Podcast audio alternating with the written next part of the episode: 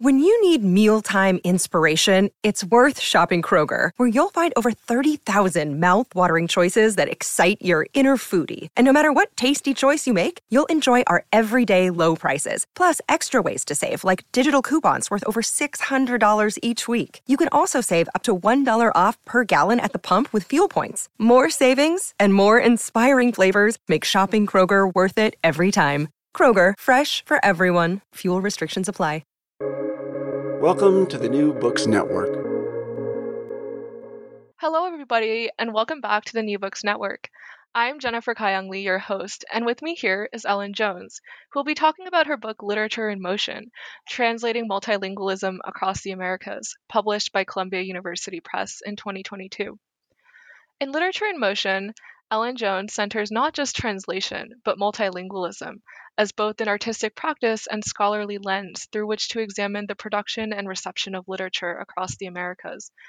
Focusing on writers who use mixed language forms such as Spanglish, Portuñol, and Frenglish, she shows us how these authors and their translators use multilingualism to disrupt binaries and hierarchies in language, gender, and literary production itself. Thank you so much for joining me, Ellen. Hi, Jennifer. Thank you for having me. Hi. So I was wondering if you could begin by telling us a bit about yourself.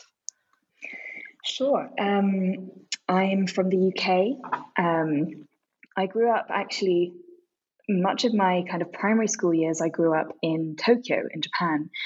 Um, and I think being surrounded by another language um, and another culture kind of in some way was quite formative in my interest in, in studying other languages and cultures, although I actually have not been back to Japan for 20 years.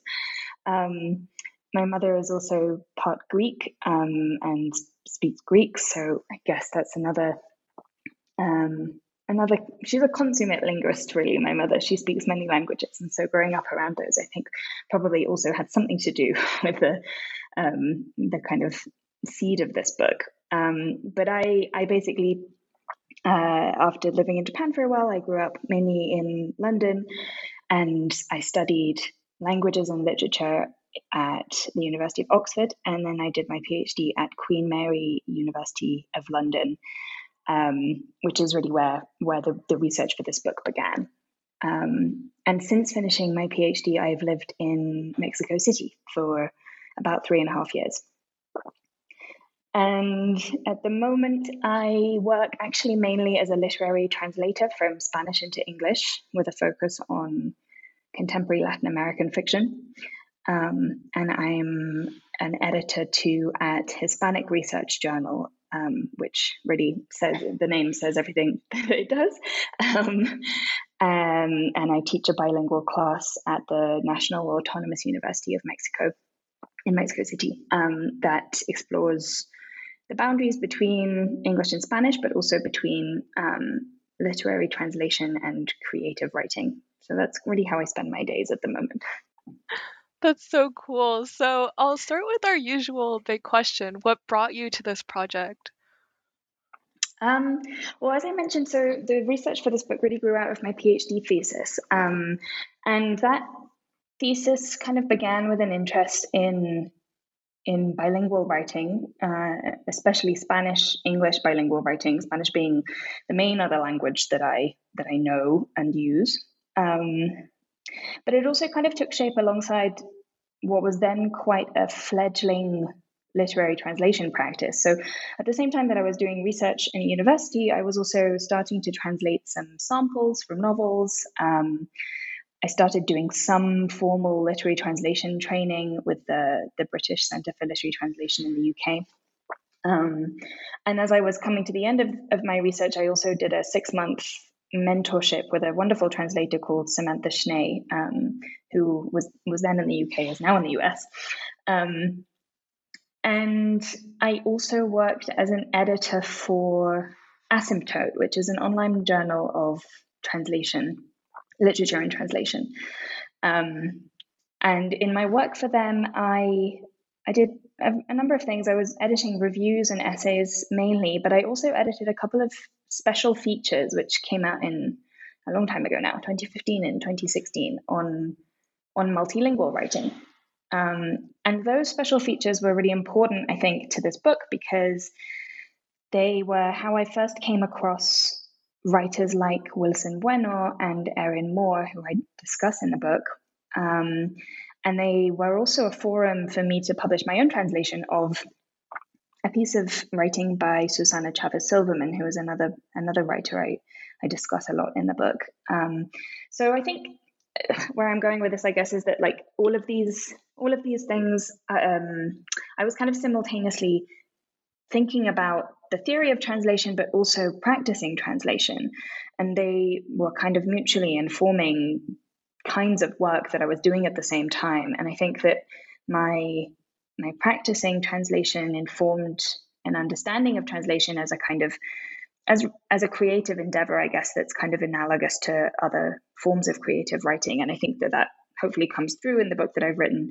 Um, and it also led to an interest in what impact this assumption that literature is, is necessarily monolingual might have on the practice and industry of translation. Um, so I guess kind of two two halves of of a um, of writing life kind of coming together in in this one book. Yeah, thank you so much for that. I love that you bring um, like the theory and the practice together because I know even in university when I was interested in translation, like I don't I don't know how it is in the UK, but here in the US, like I could take classes either um like in the School of the Arts that are taught by you know translators and like those are more practice based versus classes in um like a literature program that's taught not by like a translator but like an academic who like mm-hmm. I don't know like st- studies literature but doesn't actually like translate um in the same way and so I, I thought it was super cool that in your book you really are able to bring um, both your experience of actually working as a translator and thinking about not just the theory but like when actual readers read it like like it, it just right. felt very different and I, I really love that so Thank yeah you. um, so you talked about this a bit in your your previous discussion but there's a common assumption people have that literary multilingualism and translation are separate um, or there's some tension between them because multilingual texts exist simultaneously in multiple languages, whereas translation is supposed to be concerned with making a text in one language accessible in another language. So I was wondering if you could tell us a bit about how our ability to understand um, like how does that belief limit our ability to understand how multilingualism shapes how literature is produced and read Right, that's that's a really good question. Thank you. Um, so yeah, exactly as you said, um, I guess multilingualism studies within a university context have traditionally focused on like the simultaneous presence of multiple languages um, in a piece of writing, um, whereas translation studies really are concerned with the transfer from from one language to another, um, and it's often a kind of unidirectional move. Yeah. Um, and they're often described as opposites in this regard to the extent that like multilingual writing is often described as being untranslatable. Um, but one of the things that i'm trying to do in this book is to show that um, that actually multilingual writing is is full of translational strategies. It's full of translation. Um, and especially that there's what i think is a kind of aesthetic connection between the two writing practices. So um, if you think of uh, what's often described as like a foreignizing translation, to use Lawrence Venuti's um, yeah. term. A translation that unsettles and kind of challenges its readers by allowing itself to, I guess, be influenced by the forms of the source language and the source culture. Um, if you think of a foreignizing translation, it's quite defamiliarizing, it's kind of estranging, and actually that's the exact same effect that a lot of multilingual writing has. So there's, this kind of natural connection between the way that they they look and they feel and they function very similarly. They're both sort of challenging the right, challenging this like assumption that many readers, especially in the English speaking world, have to like an easy reading experience. The challenging that right to be able to access something easily without trying very hard. Um, so, in the book, I try to give lots of um, examples of strategies that are used in multilingual writing that are very similar to strategies used by translators. And those strategies are both on a micro level, like at, at the level of the word and the sentence, and sometimes they're on a more macro level, like at the level of story or narrative. Um, so, just to give listeners an idea of the kind of thing I talk about, um, if we give an example of a micro strategy, so talking about like a writer that draws on that writes in one language mainly, but draws on the syntax or the idioms or the pronunciation of a different language. Um, so basically, what happens there is that the reader kind of comes across forms that are strange in the text and has to sort of translate them in their head before they can actually interpret what's going on. So translation is happening in the in the reading of the of the book or of the text. And at a kind of bigger, more macro level, you might have a writer who is um, who is kind of anticipating the the translation of its of their own text into a different language. So sort of imagining how it might circulate in different territories, uh, who might read it, what effect their own text would have in a different language. So, kind of reflecting in this sort of meta referential way on the book's own movement outside of um, wherever it was composed. Um, or they might write their text as a kind of fictional translation that doesn't have an original. So, what, what quite often happens is that um, readers understand that a narrative has already kind of implicitly understand that a narrative has already passed from one language to another before it gets to them. So we kind of know that translation has happened. Um, we're reading something that is a translation in the narrative world of the text, um, even though the kind of original in inverted commas never actually existed. So translation is is there in multilingual writing on on a sentence level and on a bigger level, um, and that that in many ways kind of makes it arbitrary or sometimes kind of unhelpful to hold these two writing practices apart yeah. um, because they have a lot in common. Yeah.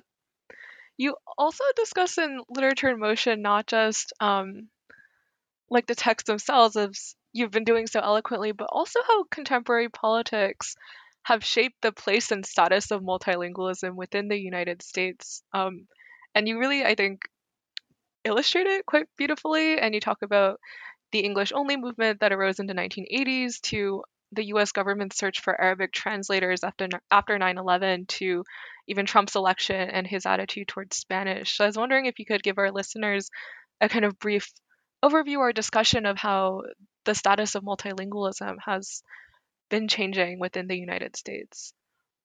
Sure. Um, and yeah, I'm glad that you kind of bring up the United States because it is important to say that even though I'm British, um, I guess the kind of center of gravity of this book really does hover somewhere over the States because. Um, because my two languages are English and Spanish mainly, um, and because of the history of the use of Spanish in in that country, um, but I I also kind of wanted to uh, to shift that axis a little bit and to kind of gesture outwards towards like other kinds of language mixing that aren't centered in the US. But um, you're right. I talk a lot about about the history of of um, uh, monolingualism, multilingualism in the US. So um, to answer your question, um, I sort of start by talking a little bit about yeah these two organizations called English First and US English that kind of came to prominence in in the 80s um, as advocates for having English as an official language in of the U.S. government, um, kind of at a federal level in the states, because the state, the U.S. doesn't actually have a, an official language at at, um, at federal level. Um, and the kind of growing support for these organizations as a result both of anti-immigrant sentiment um, and you jennifer will will know about this from the perspective of other other groups in the us but um, i think a lot of that anti-immigrant sentiment was directed at spanish speaking neighbors of the us um, so in particular Mexicans, but also uh, people coming from Cuba, from Puerto Rico, and other parts of of the continent. Um, but also because of this kind of quite complacent assumption that, well, English is so important at a global level um, that we don't we don't need to have fluent speakers of other languages here because other people will make the effort to learn English and take on that burden of language learning, so we don't have to. Um, and I think September 11th, 2001 was a kind of make wake up call in a sense that that wasn't a particularly sensible attitude to take. That um, having a dearth of translators is actually not just um, culturally, but also militarily, uh, diplomatically, a really um, problematic stance to take. Um, you have to rely on machine translations, which not always um, super reliable, as we all know. Um, so there was this kind of reevaluation after after the events of um, September 11th, um, not only of the importance of languages at um, in kind of foreign policy, but also but also culturally in the kind of like national cultural intelligence. Um, so there were a, a, a, number of books that came out trying to kind of reevaluate the importance of of multilingualism and of and of translation to the history of um, of United States literature, um, and really trying to kind of reevaluate the country as a as one that has always been multilingual uh, to some extent, and rethinking um, parts of literary history from that perspective.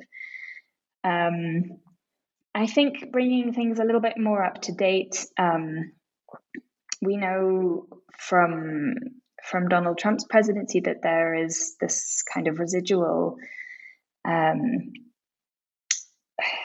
re- retrenchment or kind of um, uh, yeah, I guess re- retrenchment when it comes to language politics in the U.S. There's there's a residual Anglocentrism in in the country. Um, we think of um, Trump's attitude when he was on the can- campaign trail. Even um, he didn't want to buy any Spanish language TV or radio airtime. Um, he criticized other politicians for speaking Spanish to to um, to citizens. He took down the Spanish language pages from the White House website when he came into office. Um, and even though he's not in office anymore, English still undoubtedly has this really important role as a global lingua franca, um, not only in international relations, but also in other kinds of business and development and bureaucracy, and also in the publishing world. Of course, it has this central role in the canon, canon of of world literature, which historically has been dominated by English. Um, and I guess that that kind of monolingual paradigm, that English monolingual paradigm is is what the writers that I talk about in the book are kind of struggling against, pushing back against.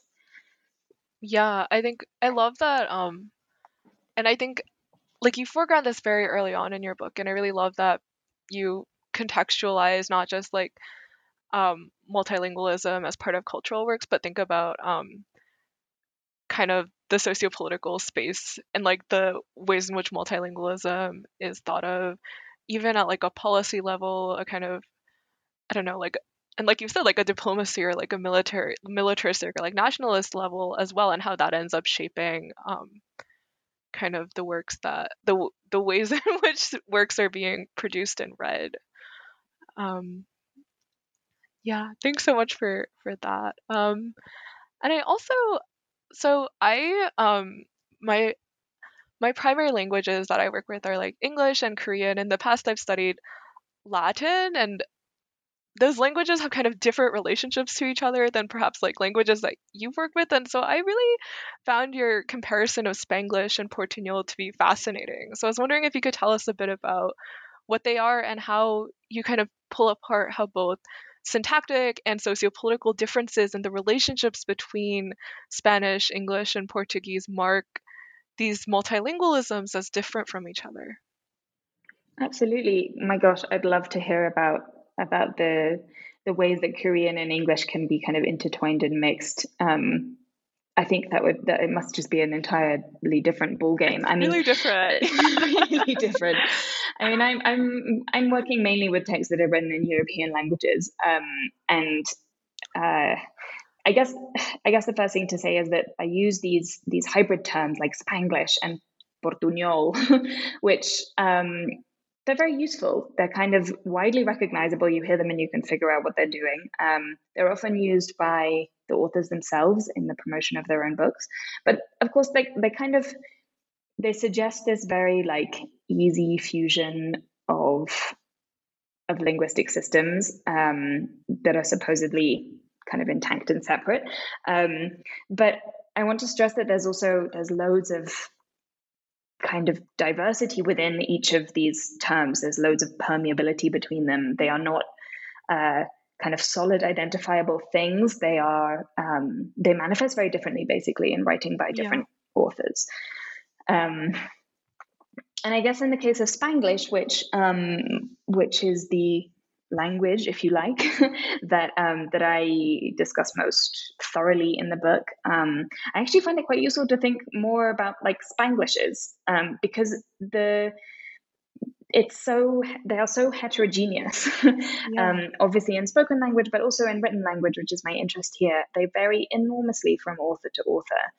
Um, so you might have a writer who who writes mainly in English and you know includes a few quite widely recognized terms outside of the Spanish speaking world um, into their English. So, you know, you might have a taco here and a tortilla there, um, or a, I don't know, mama or a gracias, things that like don't really need any second language competence to um, to understand. Um, and then on the other hand, you might have this really, really sustained code switching, uh, mixing at at a sentence level within the sentence, back and forth between English and Spanish, all the way through a like full length prose text.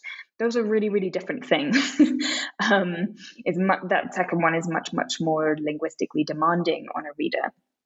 Um, but I guess no matter how much mixing is going on, um, all the writers of Spanglish that I talk about in this book are writing in in a really long tradition of using Spanish to resist English's status as like the language of value in the US and globally as well.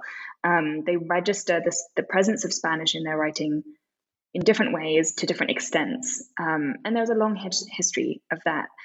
Um, so we can think of, for instance, a Chicana writer like Gloria Anzaldúa, um, who many listeners will be familiar with, um, uh, particularly her bilingual book, Borderlands, La Frontera, The New Mestiza, which was which used Spanish as a way of kind of validating the experiences of of Chicanas um, in response to various kind of exclusions that they experienced um, in the U.S. Uh, to talk about themes of identity um, and of marginalization and to kind of push back against the, the dominant Anglo American culture. Um, and that, that book of Anzaldúa's really was key in in consolidating like the academic study of the U.S. border region and of um, and of this language mixing. Um, so there's there's that tradition, and the writers I talk about here are, are, certainly kind of conscious of the importance of that that work and other works by Chicana writers. Um, but then lots of other immigrant writers um, also experiment with with mixing English and Spanish in their writing. Um, there are Dominican American writers like uh, Julia Alvarez or uh, Junot Diaz, who I talk about in the book um, but also Cuban Americans, Puerto Ricans. They like Sp- Spanglish has kind of long been used as a way of resisting marginalization and resisting mainstream Anglophone culture. Um, and I guess the longevity of this tradition really has meant that to some degree, it's become kind of convention for any Latinx writer to use Spanish to a certain degree. Um, and that has meant that they've kind of opened themselves up to accusations of like turning their writing into sort of cultural tour guides. Um, so if you if you use Span- if you mainly write in English and you use Spanish to to some degree, um, but that Spanish is kind of cushioned to uh, in certain ways to make it like easily digestible by people who don't yeah. really speak Spanish. Um, often it's not as important like the meaning of the Spanish words that they use, but more as a kind of way of signaling their identity, um, their Latinidad, if you like. Um, and I guess what's really interesting about the writers, I the the kind of Spanglish writers I talk about in this book is that they're they're not only pushing back against that tradition, but they're also engaging with this kind of expectation that their work will be marketed as uh, uh to to non Latinx readers as a kind of commodity. So they're sort of commenting in these quite complex ways on their own marginality by by uh, yeah recognizing that there's this history of using Spanish in in in writing in the U.S. and and uh, kind of subverting it to their own ends. Yeah. Um, but you asked me, sorry, you asked me about Portuñol as well, but I'm interrupting you now. Oh no, go on. Yeah, I think it's, um, yeah, I'm hoping you could really address the comparison, yeah, between the two as well. I exactly. I was just gonna. I talked a lot about Spanglish because it it really does. Um, it, it takes up a kind of big part of the book, but right there's this Portuñol as well, which um, is a sort of mixture of Portu- Portuguese and Espanol, Spanish, um, and it's I mean, many people, fewer people will have heard of this term. It's definitely not as commonly used um, either in like literary circles or outside literary circles. It's not as widely studied or documented as Spanglish. Um, but I talk about it in the context of a book called Mar Paraguayo by a Brazilian writer Wilson Bueno. Um, and I guess just to give like a little bit of context about Portuñol, um, Brazil is uh, the, the majority of Brazilians are monolingual in Portuguese, the colonial language there. Um, and Brazil has this kind of vision of itself as a like linguistically homogenous country. Um, but there are many, many dozens of surviving indigenous languages. Um, and Guarani is one of those languages, is one of the most widely spoken ones. Um, and in the border regions, particularly with Paraguay, um, where Guarani is very widely spoken, um, nearly 90% of the population there speak Guarani as well as Spanish, which is the, the de facto language of like governments and kind of at federal level. Um, there is a tradition of, of this language mixing happening, much like we've seen with Spanglish. Um, but the two kind of mixes are really very different. So, as I've said, historically, a lot of Spanglish literature has been has subordinated Spanish to English. Um, so, kind of assuming that readers are more comfortable and familiar with English. Um, English is more dominant, not just in terms of like the amount it's used, but also like the way that it's used. Um, whereas if you look at writing in Portuñol, including this book Mar Paraguayo, that's not like that's not the case with Spanish and Portuguese. You don't have one that's necessarily subordinated to the other a lot.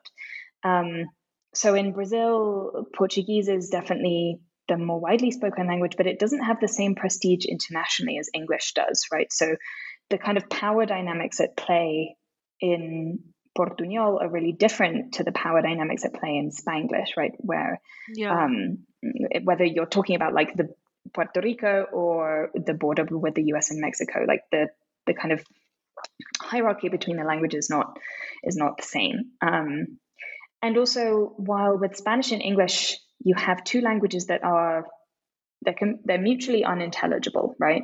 Um, they are one of them has romantic roots, one of them has um, Germanic roots. If you speak one, you can't necessarily understand the other.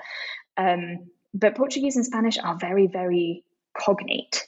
They have really similar syntactics and grammatical structures. Um, they share a lot of vocabulary.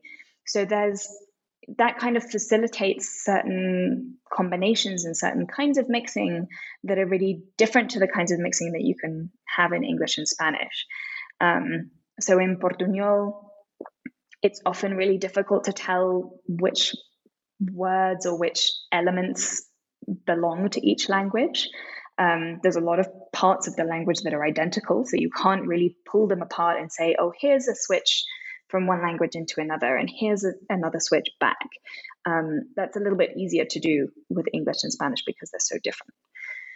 Um, and I would, I mean, I, I can only imagine how that would be with, say, English and Korean that you know, um, because not only are they like typologically very different languages, but they also use different writing systems. So yeah. um, you have a really completely different ballgame there. yeah, it was really fascinating because, um, yeah, like you say, like Korean is it's known as being like a language isolate. There are not related languages. So even when I've studied like multilingual ethnic Korean communities who perhaps speak like I don't know, like a mix of Korean and Russian or like Korean and Japanese. I've never encountered that kind of like language mixing that you describe where like syntactically they're they're so much more tied together. So it's just really fascinating to read about and to hear about and it's super cool. I also just want to highlight for um, listeners should they have the time and be able to go read your book that even as someone who like is not familiar with these languages, I think you do a really fantastic job of describing and like making like you your writing is very engaging and we can follow along as you describe these differences. Um because like, you know, I can't like look at it and like self-explanatorily like know that, but your explanations are just really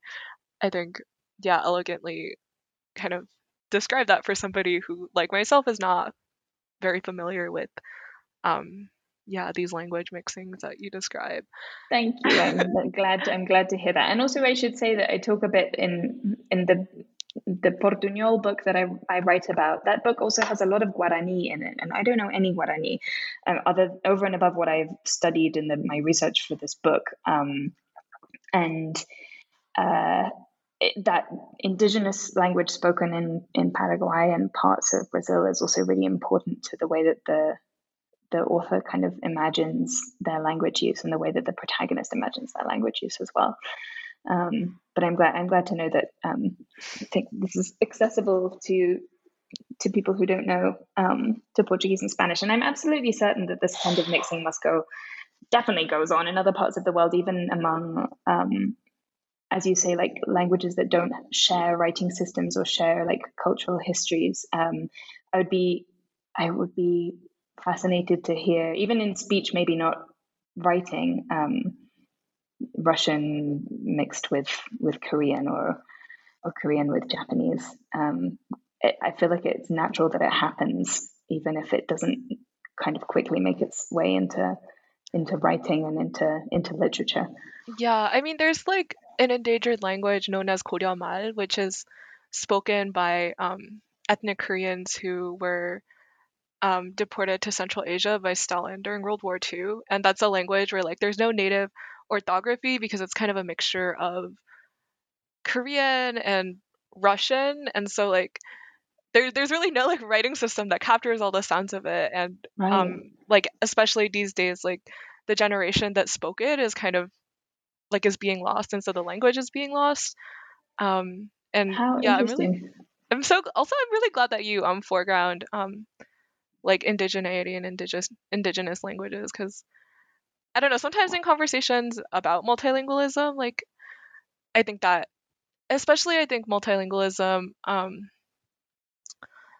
and like translation as practice it can get lost just because um a lot of translation is driven by like who will buy things on like a global market and like mm-hmm. oftentimes um like indigenous languages get lost in that conversation absolutely um, so. and actually this this i mean i'm so glad that you brought that up as well because this is partly sort of where i've gone since writing the book um i've been doing some research with a, a wonderful colleague in the states called paul worley um on the translation of indigenous languages from Mesoamerica, so the part of the world where I live, um, into English, um, and the particularly like the role that Spanish plays in in moving from indigenous languages into English. English isn't really spoken in the region, but Spanish obviously is.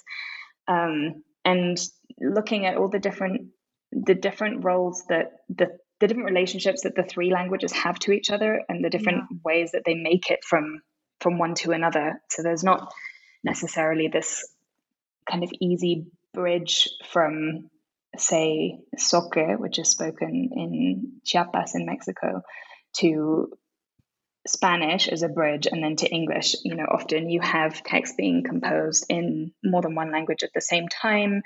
Um, you have uh, you have um, like translators into English um, working from both Spanish and the indigenous language at the same time to get a text into English. So you get like all these different shapes of languages moving. Um, and that's it's been really fascinating to see how that that process happens and how it's often a really kind of collaborative process as well. There are lots of different actors involved. Sorry, I've gone off on a tangent yeah, here. That's so interesting. I think also because even in like machine translation, which you brought up earlier, like um, because like a lot of um, like people don't haven't invested in like computational resources for like machine translation of indigenous languages a lot of times the way they'll do it is they'll have these and not just indigenous languages but really like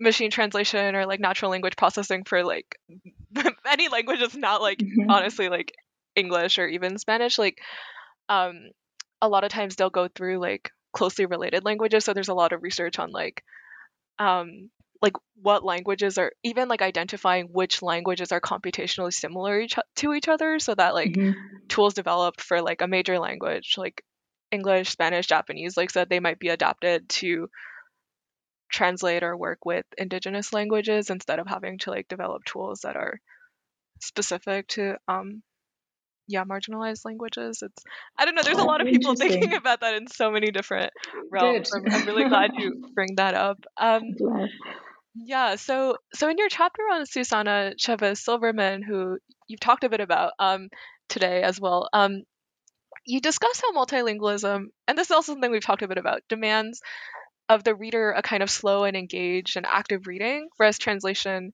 is often about making something easy to consume by domesticating its foreignness for the reader. And so I was wondering if you could speak a bit about how, as a translator, like you've encountered and negotiated this aspect of Chavez Silverman's work?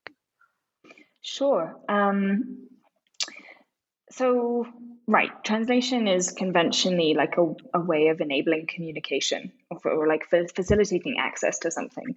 Um, and it often can be a way of clarifying something that might otherwise be kind of foreign or different or other to you. Um, but what I find fascinating about Susana's work um, is that she uses translation in her writing, but not as a way of explaining anything or making things clearer, um, and especially not for the benefit of like a monolingual English speaker. Um, rather, she uses translation as a way of like slowing down communication and making it more difficult. Um, she uses it to like defamiliarize words and also objects and concepts so that we we see them in in new ways and we have to think about them harder before we figure out what's going on. Um, and let's just give an example something like um, she she likes to use um, a, a calque is a word for a kind of often described also as a loan translation. Um, it's a sort of literal translation of, say, an idiom in one language into another language. So, just to use an example that um, that comes up a lot in her work in in Spanish, um, different parts of the Spanish-speaking world. Uh, often the word ojo is used to mean like, oh, careful, watch out, um, and sometimes it's it's uh, used in its diminutive form, ojito. And what, what Susana does is she translates this idiom into English. So she will write in a text, little I, um, ojito. but what she means by that is like, you know, watch out, be careful here. Um, and by translating this idiom into English, she she she kind of forces readers, no matter what their language competent is, competence is, to like slow down and pay attention and be like, okay, what's going on here? Um, you can't just consume the text without like engaging properly with it. Um, and I think that that's really interesting because it's basically this sort of quite playful translation, uh, transgression of like a convention in translation practice. So usually, as translators, when we um, we come across an idiom or like a fig- figurative expression in our source language, we don't just translate it literally. We try and find an expression in the target language that expresses the same idea or a similar idea, right? And Susana says, no, I'm not interested in doing that. I like literal translations. And she shows us how kind of interesting and expressive and sometimes sort of thought provoking they can be as well. Um, and I could use, I can just, just take a different example um, of her kind of transgressing these like translation conventions. Um, she often translates things where usually we wouldn't translate them. So if you take somebody's proper name, um, like Ellen Jones is not a especially interesting example, although I'm sure she would do something fun with it. um, um, she takes proper names and she kind of treats them as though they have like the same semantic value as any other word. So rather than, you know, usually if we came across um, the name of a place, like the Plaza de Mayo is a really famous place, we would usually write Plaza de Mayo in an English translation. We wouldn't change it to May Square or whatever. Um, but Susana really likes to translate them anyway. So she does things like refer to the writer bell hooks as campanita ganchos. She's literally translated the word bell and the word ganchos. Um, and uh, again, like the effect of this is that basically, in order to for readers to to understand the text, they have to like stop and translate. Um, and so we get this this kind of the binary that we talked about at the beginning of our conversation between like multilingualism as um, uh, as having kind of the simultaneous presence of language and as being kind of complex and hectic and a bit subversive, and then translation as smooth and readable and facilitating communication. That's not happening here. The opposite is happening. She's kind of making reading harder rather than easier. Yeah. Yeah, thanks so much for that. I was wondering if you wanted or if you could just choose an example that you've worked with in your own translation of her work. Um, and kind of describe for us um yeah your or a yeah absolutely decided to deal with it or work with it. absolutely i mean it was it was yeah it was tough it was great fun but it was tough so i have susana really to thank for for being open enough to allow me to try and give translation a go with her work um, and really to experiment freely, even though neither of us were sure how the translation would turn out. Um, uh, so I guess in my case, um, I had to make some big decisions at the beginning. And those were really hampered by my own language competence, right? So I usually translate only into English. Um, so I decided that um, even though her text is bilingual, my text was going to be much more monolingual than hers. Um, because that was just the way I was able to do it. Um, and that left me with this problem of how to how to convey the um, I guess the aesthetic effects of of her text by using mainly one language. So how do I um, how do I show that there's this contrast between the two languages in the source text without actually using two languages? Um, so I I kind of thought about various different ways of doing this, and one would have been to use a different to use different typefaces. Um, so, for instance, to to write mainly in English, but to move between italics and regular font, say, or bold and regular font, to create some of that like visual yeah. hecticness on the page, so it looks kind of as as complex as hers does. Um, another thing I could have done would have been to combine different styles of English or registers of English or varieties of English.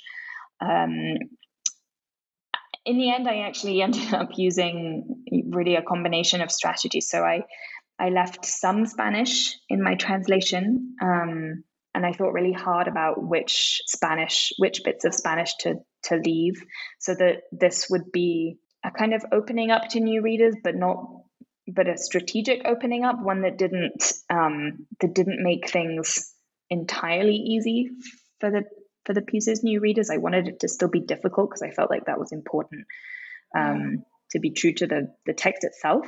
Um, and I did things like I experimented with using Spanish accents, but on English words, so that the English words look sort of foreign. Um, and you kind of stop and you're like, okay, hang on, wait, is that an English word or is it a Spanish one? And I'm not sure. Um, and I used, I tried playing around with my own kind of calques, those loan translations, trying to kind of translate um, in the other direction, uh, idioms into into English. Um, and Susana, thankfully, was really open to me kind of trying out all of these different strategies. And um, I think they were they would be more or less appropriate depending on what kind of text you are working with. But in this case, I think it was a short piece. It was published online as part of a this feature on multilingualism, as I said. So in that context, uh, it kind of made sense to to try out all these different all these different ways of um, of conveying the contrast between languages in the, in the source, um, and that would have to be really have to be kind of reevaluated depending on on where you are publishing your translation. So, in your discussion of Junot Diaz's The Brief Wondrous Life of Oscar Wao, you discussed the breadth of both the scholarly and broader public reception of Diaz's work. I was wondering if you could tell us a bit about um, the annotated Oscar Wao as an example or artifact of the brief, wondrous life of Oscar Wao's reception and the limitations in its approach to trying to do what you call uncensored the novel. Right. So this is a, a really interesting um, artifact, as you as you put it. It's the annotated Oscar Wao is a it's a website that was compiled by a reader of of Diaz's novel, um, and evidently a reader who doesn't really know any Spanish. Um, and she she amassed kind of hundreds of annotated notes to the book. Um, she started off doing it herself, just researching on the internet, and then it became this kind of crowdsourced list over time as other people contributed their own suggestions.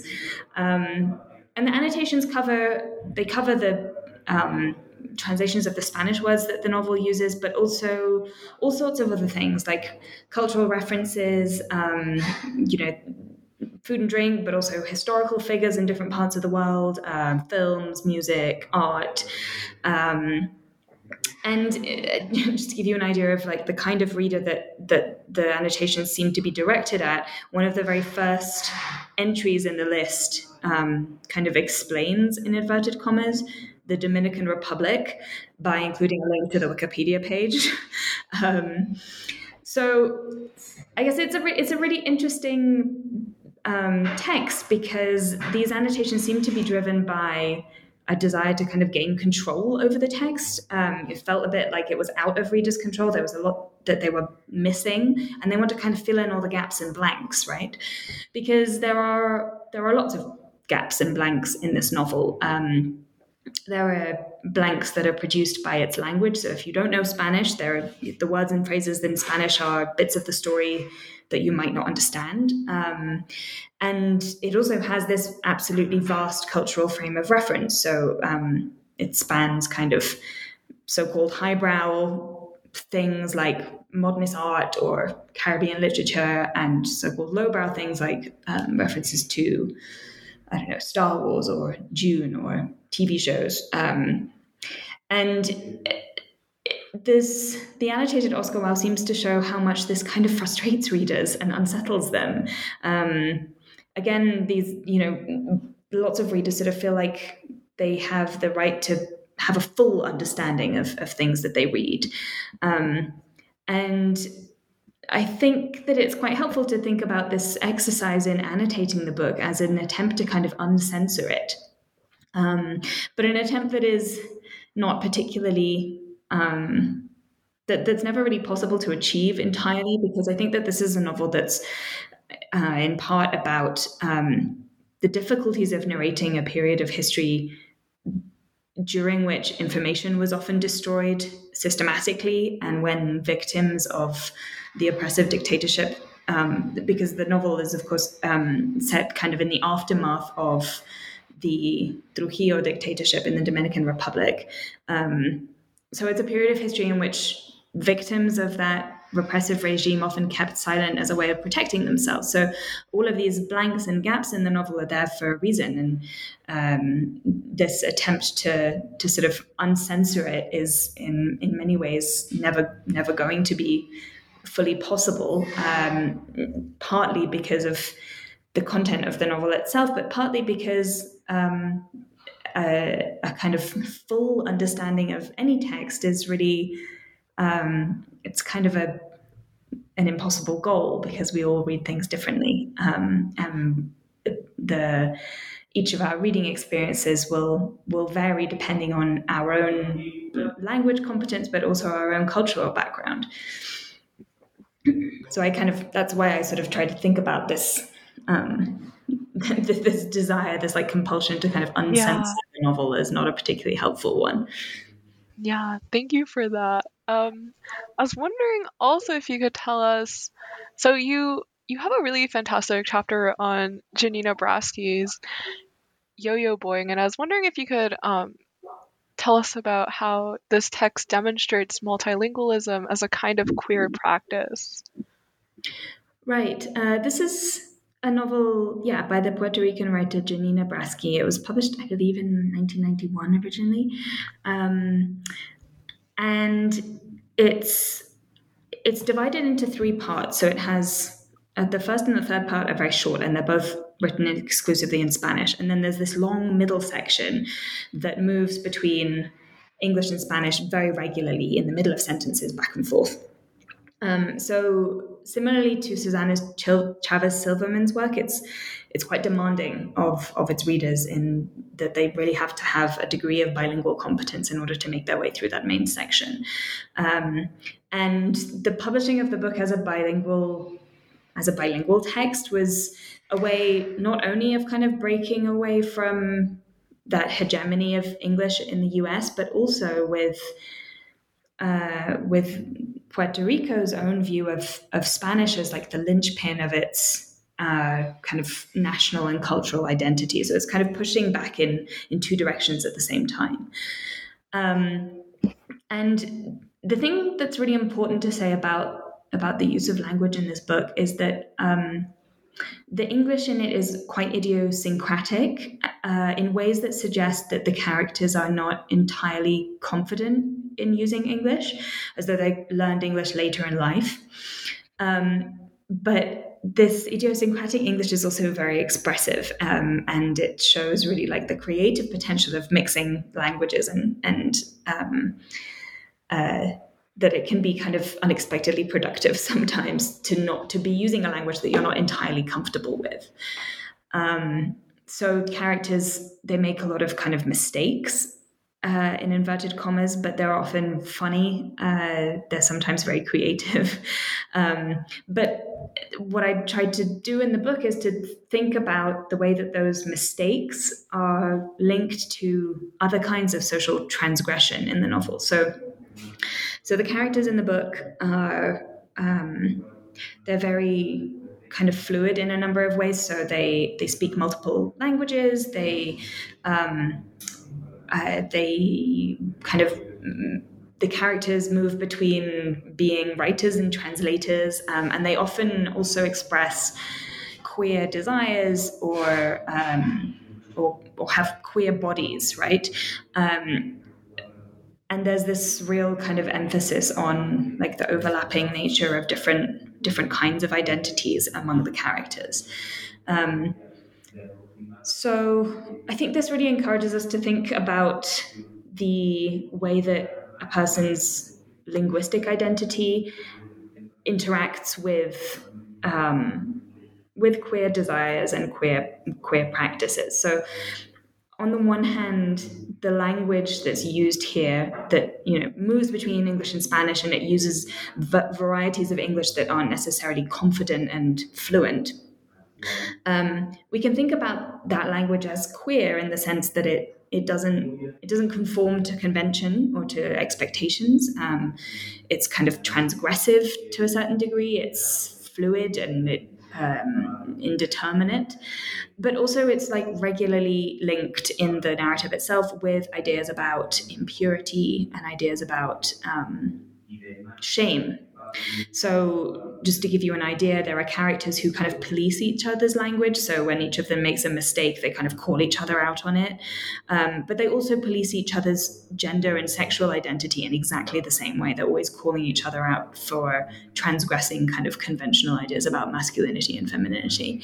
Um, and then there's even this kind of climatic scene in which a character um, she performs some poems that she's written in English at a kind of literary salon, and she talks about the performance as a kind of reluctant coming out of the closet. So there's this link between the shame that characters experience at being gender nonconforming or, or non not heterosexual, um, and the shame that they experience at, at being a colonial subject in Puerto Rico and speaking as a result these two languages, but not necessarily speaking them to the kind of fluent extent that they would like to. Yeah, thank you so much for that. So, and you know, you just described this really rich and complex reading that you do within your book, but you also go a step further and you talk about Tess O'Dwyer's English only translation of Yo Yo Boing as kind of undoing the queering of language in the original that you just described for us, even as it queers the relationship between what we might call like a quote unquote original text and its translation. So I was wondering if you could tell us a bit about this kind of extension of that reading that you just did for us. Um, yeah, describe that.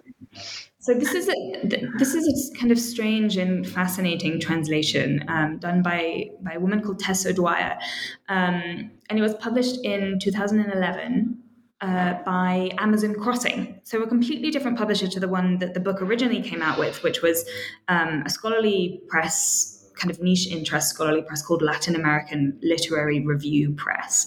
And Amazon, of course, is this kind of mass market giant. um, so, the, it's a translation into just English. Um, and Tess is somebody that that Braschi has worked with before. Um, they obviously have a close relationship. She actually has her own like fictional counterpart in the novel itself. Um, there's a translator called Tess in the novel, um, and I probably should have mentioned before that this novel is very um, it's very kind of meta referential. So there are, you know, there's a character called Giannina, uh, which is the, also the name of the author. Um, there are lots of characters who are writers and translators, and they're always kind of imagining their writing being translated in the future. Um, and the interesting thing about this English only translation is that it doesn't only get rid of all the Spanish, as we might expect, um, but it also makes the English different. It standardizes the English. It makes it more fluent and more musical. It gets rid of all that anxiety create that's associated with English in the in the bilingual version.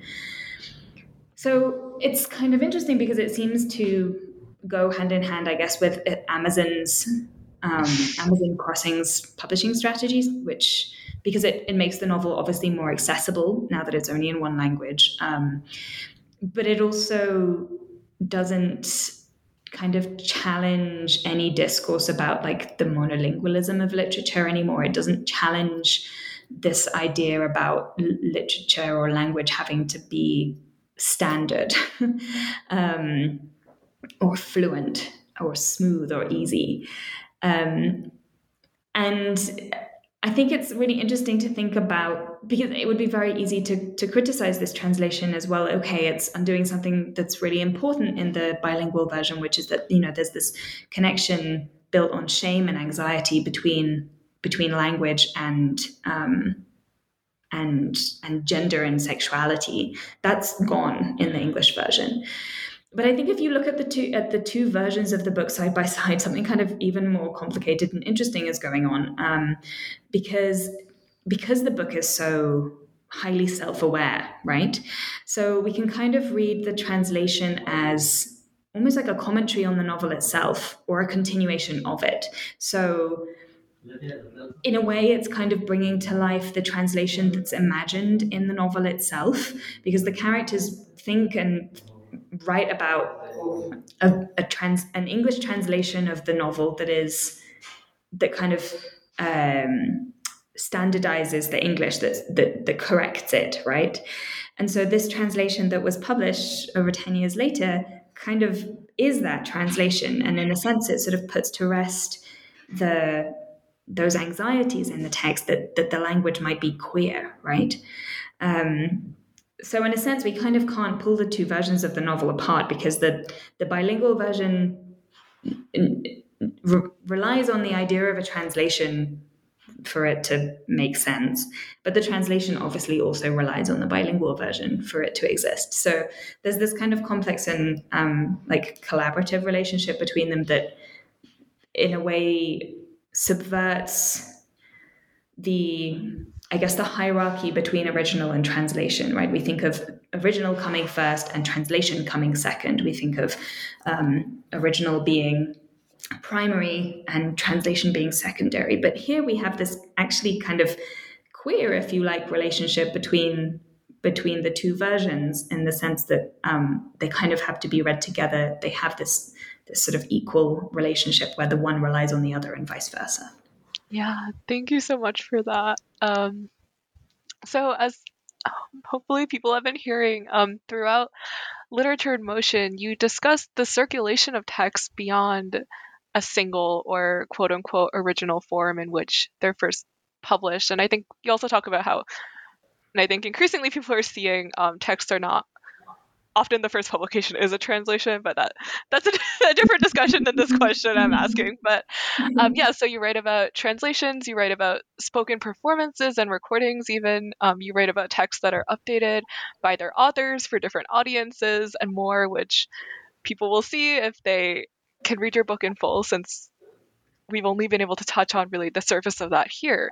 But I was wondering if you could tell us about this public art installation that you write about that was put together by um, Canadian artist Andrew Forster in collaboration with translator Erín Moure um, on Wilson Bueno's text Mar Paraguayo, which you've discussed a bit already today. Sure, absolutely. Um, so Andrew Forster uh, is he creates public access art, which is which often kind of mixes different genres and modes, right? Um, and this exhibition that he put together was, um, I guess, kind of another version of Wilson Bueno's book. Um, it's involved printing large, bright yellow banners with lines from Erín Moure's translation. And this, her translation was done into Frenglish, she calls it. Um, Erín Moure is a, a, a Canadian translator um, who lives in Montreal. Um, and what Forster did was uh, print these giant banners and wrap them around a university building in Montreal, which is a French and English speaking, uh, well, yeah, a French and English speaking um, part of Canada, um, primarily primarily French, but English there as well. Um, and the banners were printed in what's called a hyper serif font. We've probably all heard of a sans of sans serif, which is a font that's like designed to be really easy to read. Um, it doesn't have any. Um, it's very kind of smooth looking, and a hyper serif font is the opposite of that. So it has like all these spikes and hooks on it, um, which I don't know, kind of draw attention to the to the letters, to the language, and um, they act sort of like something sticky. They kind of slow the reading down a bit. Um, and what the exhibition is is kind of complementing in interesting ways both Wilson's Bueno's book and Erín Moure's translation in that it it's it's kind of calling attention to the visual appearance of, of language. And one thing that that Bueno does in his book is to kind of engage with the concrete poetry movement um, and pay real attention to the way that language looks on the page. Um, so he's turning this. Um, Forster is turning, I guess, what is quite a quite a cerebral book in many ways, um, quite a difficult book in many ways, um, out towards the public. So it's there. It's in it's in the urban space. Um, it's very bright and loud and kind of hard to ignore. Um, and he titled the exhibition "Mer Paraguayen." Forgive my French. uh, pronunciation um, slash Paraguayan Sea. So it has this kind of double title in French and English. Um, and interestingly, what they, what Moure and Forster did for the for the banners was to actually shift slightly the quotations from the text that they chose so that they involved more English than French. Uh, sorry, more French than English. So there's this kind of sense that the book is is kind of overspilling into different um, into different parts of culture. It's um, it's shifting. Uh, it's m- moving from one language into another. Still, there's this kind of sense of it being I think Erín Erín Moure said something like, "Oh, the book just goes on and on. Like it's impossible to stop. It kind of has this like new life in different um, in different genres and in different spaces." And uh, I think that that's a really fascinating continuation of of this book in particular. Um, and something something that interests interests me a lot is absolutely kind of rewritings of texts, both by um, the authors themselves and by and by other people and the, the kind of new new journeys that they go on um, through those rewritings.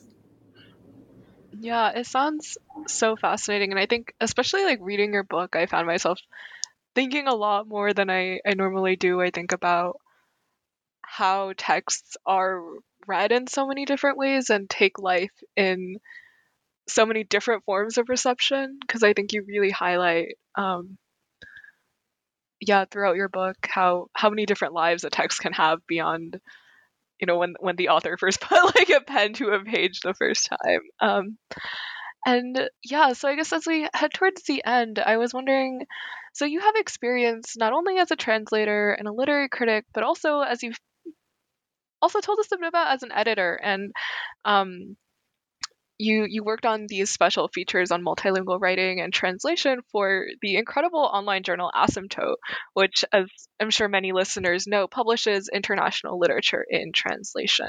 So I was wondering if you could just tell us something about maybe like your favorite part of putting together those two special issues. Um, anything particularly memorable? Yeah.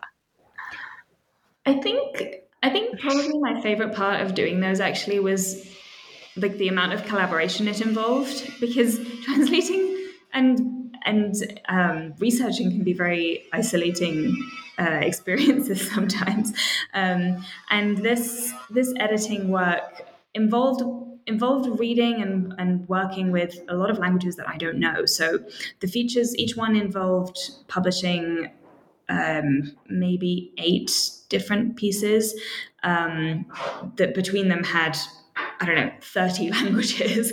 Um, and so reading them is really hard work. Um, and, and curating them and, and choosing them is really hard work. It involves a lot of research and the collaboration of um, my colleagues, not just at Asymptote, but lots of other translators I knew kind of lent me their expertise. So this, like, to call me the editor of this these features is really not fair because it was it was a absolutely a collaborative process and it's something that I've been I guess it's something that I've been doing more recently and thinking about a lot more as well. I've recently had the pleasure of co-translating books with um, one with Robin Myers, um, a wonderful translator who lives here in Mexico as well, and um, and another friend called Jessica Mendez Saya. And both experiences were so rich and kind of convinced me that um, from the doing things together is really just the best the best way not only from the perspective of a like a translator's working conditions but also from the perspective of producing the best possible version of a text that you can in the language you're working into. Um, and as i mentioned the other earlier as well i was recently doing some research with Paul Worley about the translation of indigenous writing. And one of the things we were thinking about in in the article that we wrote was was these kind of new modes of working among writers and translators and, and other kind of literary actors um, and trying to think about those processes as a form of communal labor. So a kind of trying to distance ourselves a little bit from this idea of like the writer as an individual genius um, and to kind of promote a mode of working that is more horizontal, I guess, and kind of mutually beneficial, and to kind of acknowledge all the other people that in, are involved in the production of, in the publication of any piece of writing. Yeah. Um, and yeah, so, so like definitely in the in the editing of of those asymptote features, I was just delighted to have like the support and feedback and input from from lots of other people, and I would like to continue working like that. Yeah, thanks so much for that. I yeah, I think I, I love that you're able to describe for us kind of communities of working with um, other people to produce those issues. So we've taken up a lot of your time. So I just have one last question, which is what are you working on next? Oh, um, I am working on.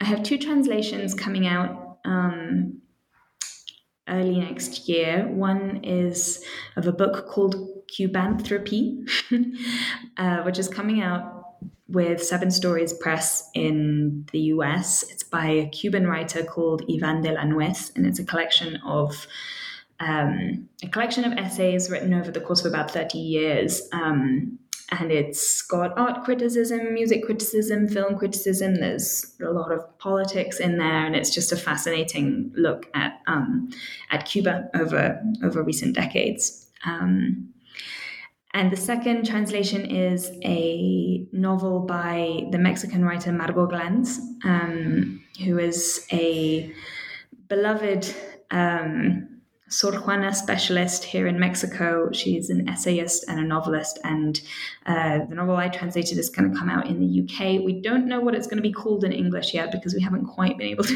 agree. um, but it's a it's a wonderful novel um, that's set during uh, a wake, a funeral, but it's um, in some ways very essayistic and it includes meditations on classical music and the form of the novel itself um, mimics to a certain degree the the form of um, a set of musical variations. So it's like formally really interesting. Um, and I'm also in the middle of translating an anthology of writing about racism in Mex- and capitalism in Mexico. Um, that's coming out in the States, edited by Tanya Islas and Milena Ang. It's coming out with Amherst University Press. Um, and a kind of fledgling project really is the last thing I'm working on, which is um, an anthology called it's not a it's not my translation. It's an anthology that I'm editing with uh, my colleague Andrew Adair, um, and the the anthology is going to be called Untranslatable: A Book of Translations, and it's a, a collection of um, uh, texts translated from many different languages by many different translators, and the idea is to kind of showcase the creative solutions that translators come up with um, to particularly thorny translation translation challenges. We're hopeful that that will see the light in the next uh, in the next few months. Yeah, that's so exciting, and you're working on so much. So I'm excited to see the new work you bring out, and also if readers are interested, um, you know you've written not only this book but also translated a lot as well so they can go find that as well. Um, thank you so much for joining me here today. Oh thank you jennifer for your wonderful questions. It's been a pleasure. Yeah take care everyone. Bye bye